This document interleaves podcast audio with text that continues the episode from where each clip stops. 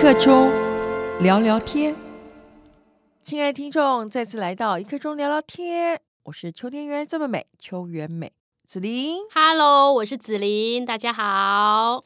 这个月大概都在讲呃跟职场有跟关，职我场们有关的从嘛学历、学历啊、写履历、写履历面试，面试现在进到工作了吧？ 啊，现在工作了哈。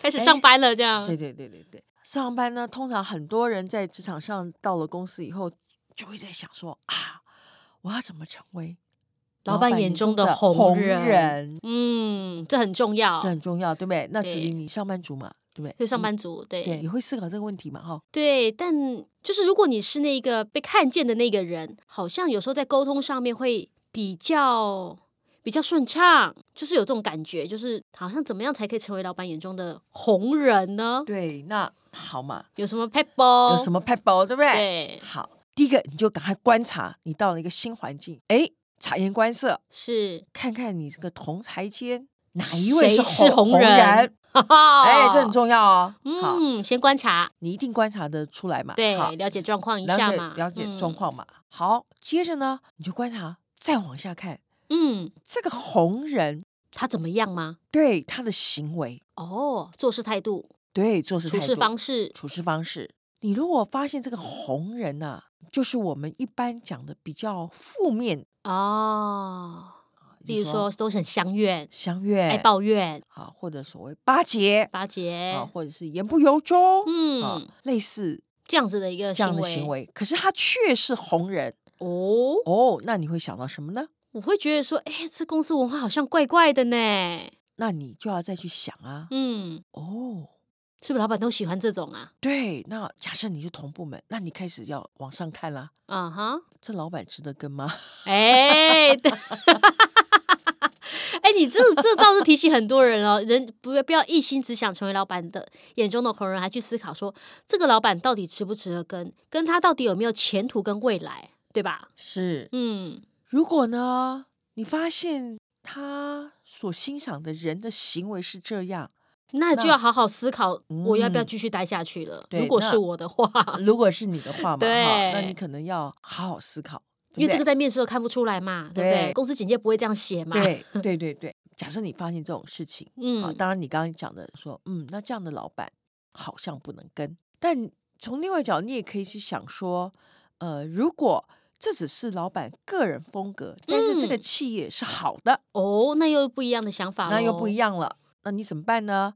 那我的建议是，你仍然还是要琢磨在自己的专业上，还是回嗯到刚刚讲的自信嘛。嗯那当然，你还可以有很多的层面来学习。嗯，那如果你又发现说这个企业本身，因为老板不好，不代表企业文化不好。哎，对，这也许是不是吗不是一个等号。但是如果是等号，啊，那那嗯就嗯谢谢再联络。 啊、对对对对对对，那这时候你就可回到第二集看这个如何写履历，如何？如何写履历跟面试了是是是，对吧？这是一个角度嘛。对对对，没错。但是如果你观察说，哎，这个红人哇，你就发现说他所有的行为都非常的正面，嗯，值得学习。这个时候你真的就要好好去向那个老板眼中红人他所有的行为去学去习。学习了。嗯，有什么地方是哎，诶我也许我自身做不到的，他这个地方是我可以向他学习的，例如他积极度，或是他处理事情的方式、他的思考模式等等的部分。这个议题呢，其实也可以从同才的角度，嗯那也可以从是主管的角度，嗯、嗯就说你怎么看主管的这个角度是，去看。那我们常会想说，啊、譬如我在年轻的时候，我印象嗯中就很深刻，那我们的老板就说，啊，你们随时啊都要想明天没有饭吃这件事情。哦，居安思危。你在思考如何成为老板眼中红人呢？那如果都是很正向的，是，可也不代表你明天一定有饭 吃。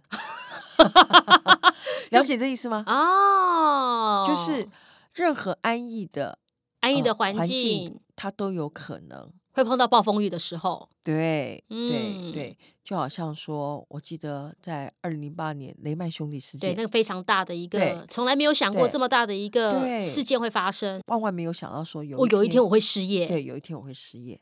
老板告诉我这件事情，我到现在都记得哦。嗯，当然那时候我的老板很客气，他本是身是经营者嘛，嗯他就告诉我说啊，我每天很担心明天没有饭吃，嗯，所以呢都会非常的努力去想说怎么经营这家企业是保持竞争力，啊、怕没有订单嘛。对，可虽然这是从主管的角度讲，可是嗯身为一个员工，是其实也是哎、哦，你是一个上班族，你可能随时要在想说，会不会有一天有我会被对资遣了，或是对公司发生了什么状况，对，然后发生财务危机，我可能会会失业，所以你在组织里头，即便你在很好的环境，你永远都要去想，会不会有一天没有饭吃了，明对，天没有工作了，第二天到公司来说，哎，不好意思，要被资遣了。嗯，确实，不管是老板要有这样去，其实作为员工，其实也要不断要充实自我啦，不断充实自我，要有竞争力，才可以让自己可以走得更稳。所以呢，我们刚刚讲的都是比较要居安思危的，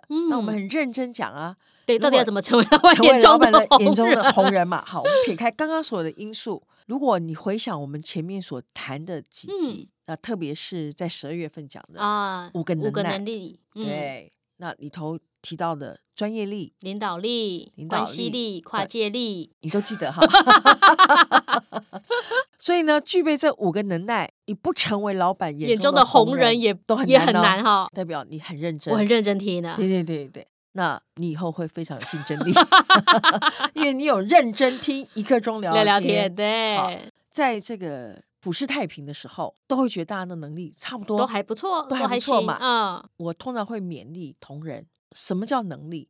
就是呢，你有处理异异常常状况的哦能力。哦，能力就是处理异常状况的能力。对，好，我们这样讲，大环嗯境也是一样。对如果大环境都很景气的时候，好像每一家企业都很赚钱，哎都很赚钱，都很好。都很好。嗯，通常呢，一家企业有没有竞争力，通常就在于景气不好的时候，你是异军突起，还是就此结束？对，就此被消灭了。嗯，或者是你本来在某一家你是一个很大的供应商，对，但是呢，你的客户他们政策有改变的时对候，你有没有应变能力？嗯，在正常的时候，不管今天是企业或者是个人，是你在正常的时候或者大环境，如果都是非常好，对，其实还真看不出来个人能力。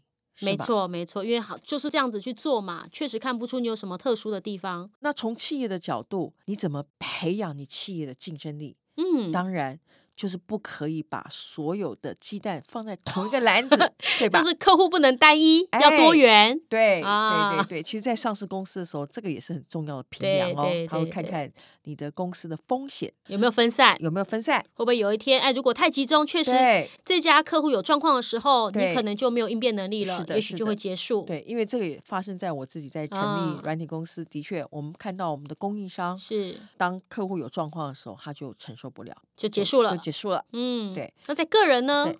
个人也是一样啊。嗯，那你平常你除了保有自己工作上的能力之外，是平常呢，好像这个公司没有异常状况的时候对，好像大家都不错嘛。都一好样，那特别你在大公司的时候，常常组织异动啊等等之对类的。常常会发生。本来某一项工作嗯是由张三负责，对，突然有一天组织异动了，突然告诉你说：“子玲，今年这份工作呢由你来负责。是，”这种就是不是在正常情况之对，下它嘛就？是异常，异就是常嘛特殊状况。特殊状况，嗯而且呢，通常特殊状况呢有一个很重要的叫做时间，啊，绝对不会给你太多的时间，都很，紧凑，都是很紧凑的。也许是明天就要提出来了，对，这个时候就真的在考验你平常的功力了。应变能力了。应变能力就是考验你平常自己累积自己的工作能力。如果你在这么异常情况之下呢，老板突然交办给你一个工作，你而都可以且处理的很好你，都可以处理的很好，那你觉得你会不会是老板眼中的红人呢？嗯，如果是这样，我确实我拥有武力，又有处理能力、